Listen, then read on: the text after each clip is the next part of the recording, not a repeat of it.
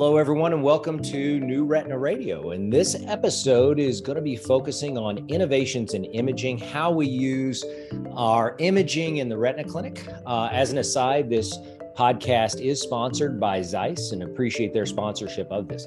I'm joined with two amazing guests today, uh, two young uh, retina specialists that really, uh, really have a great deal of experience. First, we have from the Cole Eye Institute, Dr. Alexandra Rachitskaya. Alexandra, thanks for joining us. Great to be here as always. Fantastic. And we have from the University of Iowa, uh, Dr. Jonathan Russell. Uh, Jonathan holds a special place in my heart because his dad, Steve Russell, who's a retina specialist at the University of Iowa, helped to train me. So, Jonathan, welcome to the podcast. Thanks for the opportunity. Absolutely. So, let's start off with a new wet AMD patient, Alexandra. Um, they come into the office and, and you've not seen them before. How are you going to evaluate that patient? So I think I I usually actually preview my new patients and I know what the patient is coming in for. And in terms of the way my clinic flows, and I try to be as efficient as possible, a lot of times for a new patient, I will order imaging uh, that I think will be helpful to me. And usually I don't get uh, mystery new patients. Uh, usually there's some kind of notes about what the patient is coming for. And if it's AMD or neovascular AMD, I will get on that patient OCT even before, uh, before they see me. Um, depending on what the situation is, I might add additional images such as fundus photography, OCTA, or fluorescein angiography routinely i don't do more invasive testing like fluorescein angiography before i see the patient because a lot of patients don't need it um, but uh, they they for sure will get an OCT, and then uh, I will evaluate them. And if I see anything else that's questionable, I might add uh, these additional imaging modalities. You know, you mentioned a, a real pearl, I think, for efficiency, and that is getting that OCT when they hit the door. You know, there's nothing that takes away from efficiency than having to go in and out of a room a couple times with a patient sometimes they're older it can be really tough on them to ambulate and so i think that's a great suggestion that ordering the oct up front after an appropriate review of their records john moving on to you you have a new diabetic patient uh, we've heard how alexandra will evaluate the wet amd patient or the amd patient how do you differ your workup for a diabetic patient versus an amd patient yeah, good question. I have a lot of similar workflows to her. I do like to review any uh, notes or imaging or laboratory tests that might have been sent to me with the patient ahead of time. But I usually get a fundus photo actually on every new patient. I like to get a Clarus uh, wide field fundus photo, especially in a diabetic. I think it's a nice way to assess the stage of diabetic retinopathy that they're at. And then an OCT kind of as a baseline um, to look for diabetic macular edema and other complications of diabetic retinopathy. Um, I rarely get a fluorescein nowadays for diabetic retinopathy, honestly. I kind of trained that way at Bascom Palmer, getting lots of fluorescein angiograms.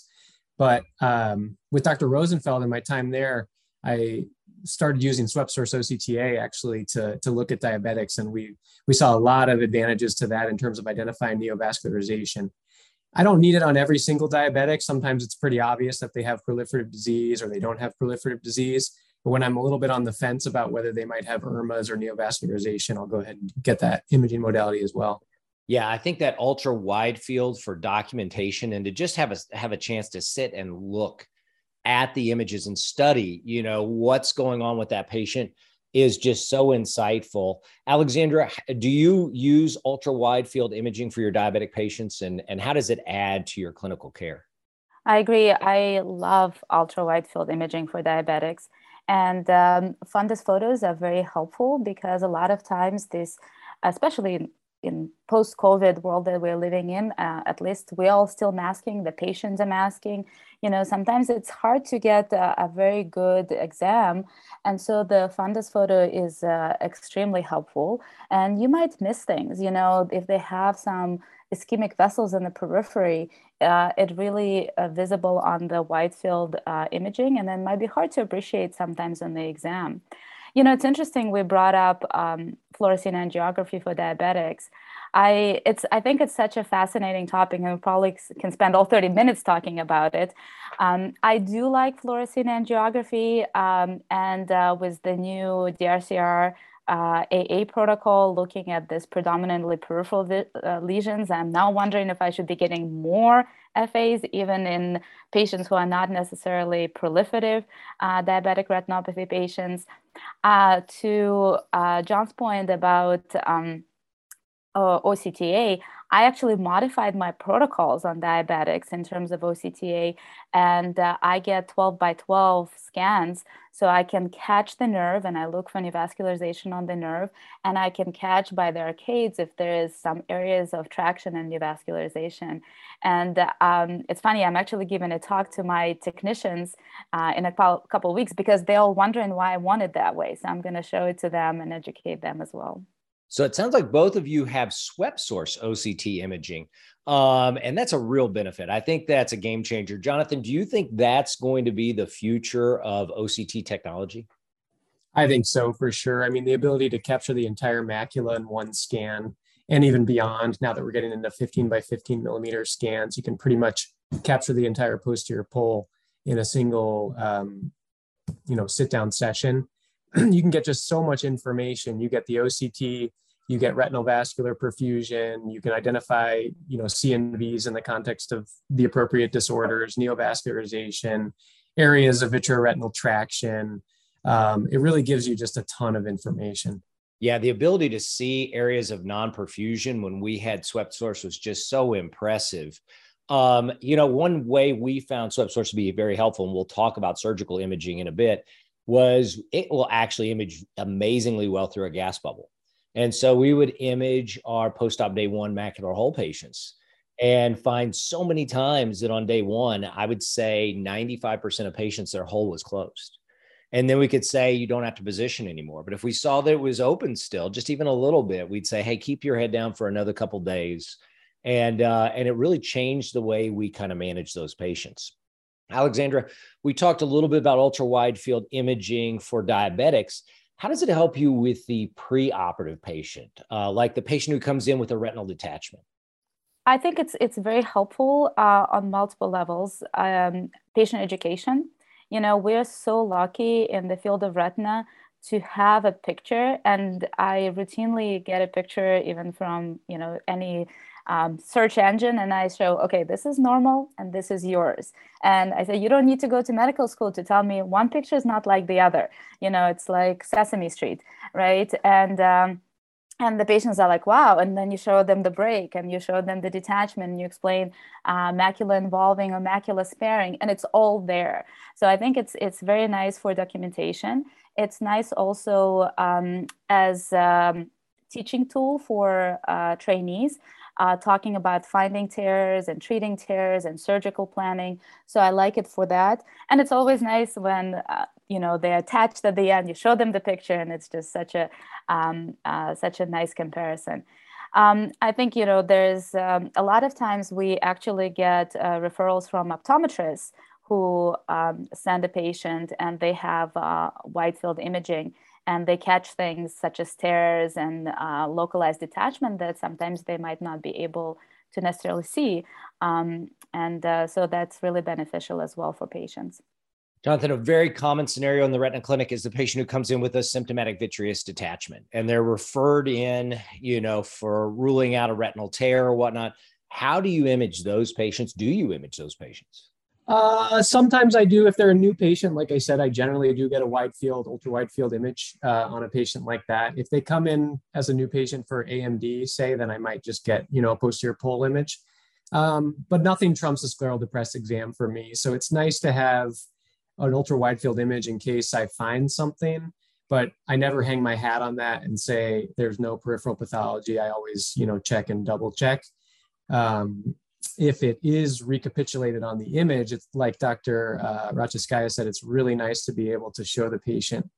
And a lot of patients, you know, come to University of Iowa and Cole and places like that, and they don't even know what they have. They might have, you know, advanced wet AMD, they might have a retinal detachment, and nobody's really sat down and explained to them what is the retina?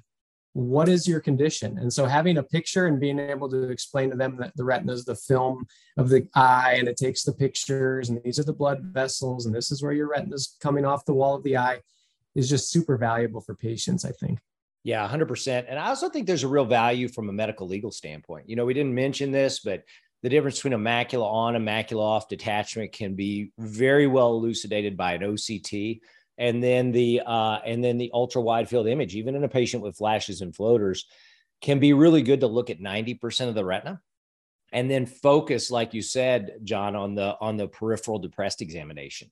You're not worried about you know creative missing a nevus. And i can tell you before i've seen a patient that i've seen for a while that comes in and i look and i go wait a second there's a nevus there and they go back like three years and they said yeah you saw it three years ago and it's like well how did i miss that the last like two years but i was focused on the macular, i was focused on something else so alexandra you were going to add something I was just saying, you know, it's it's it's really important. Uh, the point that was brought up, you know, that imaging is so marvelous, but it's not meant to replace our clinical exam.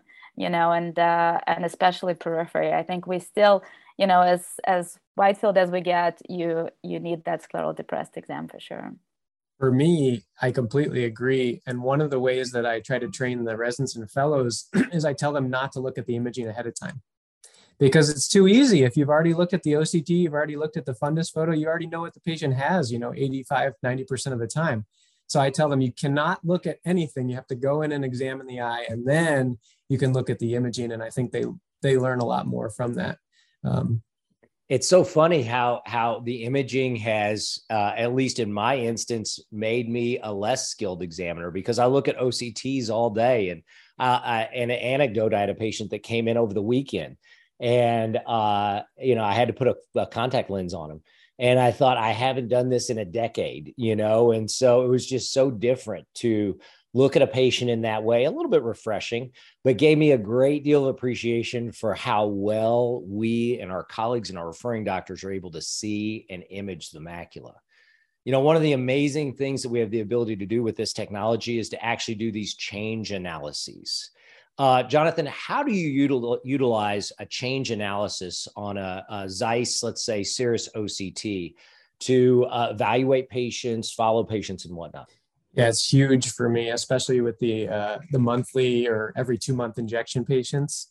Um, I can look at the thickness map from one visit to the next, or the change in the thickness from one visit to the next, and immediately tell how the patient's responding to my therapy and decide whether they need another injection, what I'm going to do at their interval, and so forth. So it's it's really changed the game. I can't imagine using a fundus contact lens to guide my anti-VEGF therapy. It would be almost impossible. Alexander, what about you? How do you use these abilities to go back in time and look back to your advantage in taking care of patients? So we are pretty lucky at Cole. We have Retina Workplace. So what it means is I have imaging, not just my last three images. I have images that go from the first time I saw the patient. And uh, sometimes when you talk about adherence to therapy, it's uh, it's very nice to show to Mrs. Smith and say, "Hey, we started here. Look, you had this this mount, this uh, you know Everest in your macula, and look what you look like now." And that's why we're doing the treatment because people forget. You know, things get better, and and people forget. So that is really nice. The other way I utilize it, and um, hopefully in in the near future, it actually would translate into something that we can potentially treat but your patients with geographic atrophy. It's so powerful to look at the extent of their geographic atrophy. And um, with the OCT machine that I use, I can look at en face image. And without any additional autofluorescence, I can see how their geographic atrophy has grown. I can show it to them. I can do um, RP analysis where it lines that, uh, that area of geographic atrophy, show it to the you know the family in the room and they they totally understand you know why mom is losing vision uh, even though uh, you know they don't have the the wet the bad uh, macular degeneration. And once again we can talk about you know the the whole how the whole AMD discussion changes with potential treatments for GA but that's another very nice view to um, look at them over time Yeah, it's amazing to think about being able to go back with that advanced RP analysis that we have on, on the Cirrus uh, OCT and pick any point in time that a patient's got a macular scan and analyze their RP at that point and how it's changed over time. And I agree with you completely. The most heartbreaking thing is when a patient's been doing everything you want them to do as far as following their injection protocols, but yet they've gradually lost vision um, years into therapy and they often have the question and usually it's their children that say why is mom still you know going blind? And when you can show them that and explain that it is incredibly powerful and leads to a lot of really in-depth understanding from uh, from that standpoint um, Jonathan, let's talk about how we engage our, our residents and fellows in training. How do you use, you mentioned that you don't let them look at some of the uh, images, and I was famous for its, uh, its conferences and training. Uh, how does it help assist you in training future ophthalmologists and retina specialists? That's a great, great question. I get a lot of fundus photos on some of my complex retinal detachment patients, for example you know, to watch the evolution of PVR or after a reoperation, et cetera.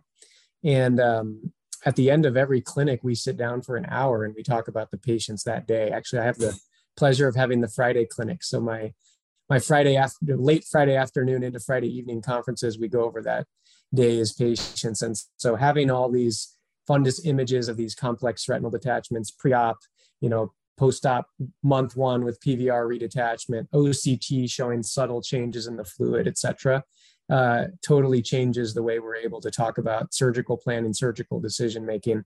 I also see a good amount of uveitis uh, for the retina service here, and we haven't touched on that yet, but imaging for uveitis is critical. Um, everything from fluorescein angiograms to autofluorescence, OCTA to distinguish CNVs from areas of choroiditis. It's uh, there's so much to learn and so much to teach residents and fellows. So we spend a good amount of time every Friday afternoon going over all the imaging of all the patients. You you hit on something we could spend an hour on a podcast on is just simply imaging of the uveitic patient. Uh, I learned so much from my colleague Blake Isernhagen, who's a uveitis specialist, and he'll show me things like you said on OCT that you'll go, "Wow, I can't believe that's a sign of inflammation or activity." Uh, and I'm firmly convinced that if you have a uveitis specialist in your practice, use them because uh, because I just he's he's so wise and has so much experience. Alexander, I want to come back to you on something you mentioned earlier the retina workplace. So, we don't have that. Tell us what is retina workplace? So, all the images from the uh, Zeiss machine gets fed in. And for me, I use it mostly with the OCTs. And so it's it's a great way to have access to all OCTs on one screen and I can modify my views. I can usually, uh, the way it's preset, it gives me last three OCTs for each eye and I can have direct comparison. But also on the bottom, I have ability to see any OCT they've had done uh, while being seen at Cole Eye, either by me or my colleagues. And I can easily pull up any OCT from any time point. And it's really nice because I also on the bottom have, you can have different parameters but it's trending their central subfield thickness or volume. And so it's it's easy because you're like, okay, I want them to see the worst they've been at. And I just look at the line I see the bump. And that's the OCT I'm gonna pull in. And I'm like, okay, look, two years ago you look like this. And I don't have to look at their vision, see when they started treatment. You can also um, enter, for instance, uh, the dates that they were injected, and that will show um, that requires some uh, manual entry. So there's so many ways. And then as we talked about the advanced RP analysis, I can go and the way it's projected, I can see whichever way I want to see. Like some people use, you know, they have all the um, uh, thickness numbers. I don't like it because I think people get caught up on numbers and they're like, oh my God, my thickness is five microns more. I'm really getting worse. You know, so I, I don't like that. I like I like my um, colors. So I tell patients, you know, it's like a weather map. You know, you have red and white, and it means you really, you know, there's a storm going on. We want things to come down. Look, like it's more green now. And so it's just so easy. You know, it's so visual, and anybody can relate to that. And I use that to, uh, once again, educate the patients. And and is that auto populated as far as the central thickness? And are these images that you can scroll through, or are these just oh, PDFs yeah. that you're looking? At? No, no, no. These are these are wonderful images that you can scroll through through the whole cube. So I routinely scroll because, as we know, you can lose. You know, if you just look at your crosshairs or something, it's it's really hard to um, see the other areas. So I scroll, and it's the nice thing. It's loads so fast that as I scroll, I talk to the patient as I scroll. It doesn't take me extra time because, you know, we're all very busy. We see a lot of patients, and it's you know it's curious how we all do things differently. And as once you're done training, you don't see necessarily how your friends do it, how your colleagues do it, right? It's just the way you do it. So I personally, and I'm curious how you guys do it, but I don't uh, look at the images before I walk in. I walk in, I have my images.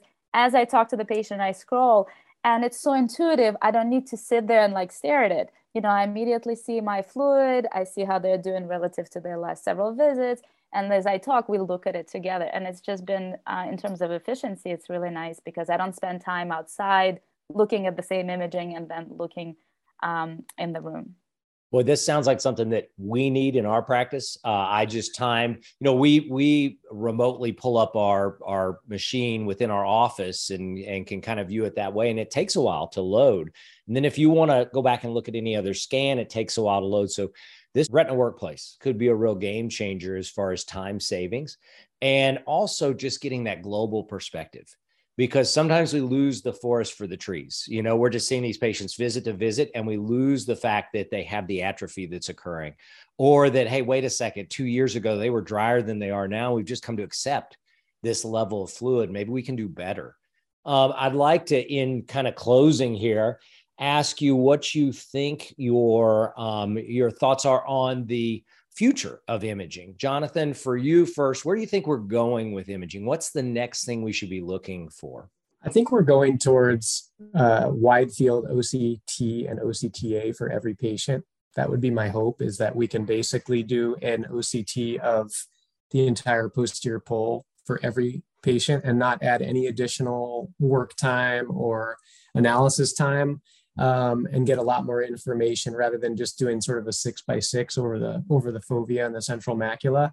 Um, I think artificial intelligence is really another frontier, and uh, I don't think that it's out of the realm of possibility. Just like we have thickness maps, which use you know algorithms and so forth, that in the not too distant future we're going to have algorithms saying you know CNV subretinal fluid worse and it'll basically be interpreting the image for us and we can just validate that yes or no or modify it accordingly. Alexandra what about you? What do you think's in the future? Well i like all these ideas and i think we we could use more uh, you know uh, people think uh, to your point exactly ai they think this like big picture but we use ai all the time with our imaging and utilizing it more you know the degree of non-perfusion on the octa we don't have that number. And if you just have it and and can look you know two years back see if it's if it's worse. I think for me in addition to everything that um, john mentioned i still struggle with integration of all my imaging so we just talked about the oct and oct is probably as streamlined uh, for me as it gets but for me the way i for instance like to look at my octa i have to go in click in so i can scroll and then i bring my flow in and it does take extra time. And then my wide field um, FA is separate. So bringing it all together into electronic medical record and make it uh, efficient, fast is, and you know, there's so much data, right? Imagine how many, how much data all these images are. And uh, I think there is uh, some, um, and don't quote me on it necessarily, but I think we at Cole Eye do as much or uh, very close to imaging as radiology does right we image so much and uh, it's just so such a big part of ophthalmology and retina in particular so how do we take all this data and make it even more user friendly I agree completely. You know what I love is when we have the merger of something that is so valuable clinically, yet so easy to use and easy to understand. And my AI right now is actually my technicians. I'll come out and it's amazing how the techs will say, Hey, I think this person's going to need a treatment. And they're right. Because they've looked at their OCT and they understand it and patients understand it. You'll come in, the patient will say, I can see my scans worse and I'm going to need a treatment. As far as future technologies, I'm really looking forward to home OCT um, and seeing how we're going to use that. You know, I, I'm just not sure how it's going to work into our workflow, but I'm certainly excited to be able to have the power of that imaging modality in our patients' uh, houses where they can use it on a daily basis and we can monitor them to see how their diseases progress and respond to therapies, when their eye may convert or reactivate. I think there's a lot of power that's going to be driven by that. And just having a preview of the way we look at some of those images, at least from the Zeiss uh, potential Zeiss system, um, it's a lot like what you're describing with the uh, with the Retina imaging uh, platform. So um, super excited to get that into our patients' uh, hands and see how we're going to use it. I want to really thank Jonathan Russell from the University of Iowa. Great insights. And Alexander Rachitskaya, appreciate you being here as well from the Cole Eye Institute. And I want to thank all of our listeners for joining us on New Retina uh, Radio Innovations in Imaging.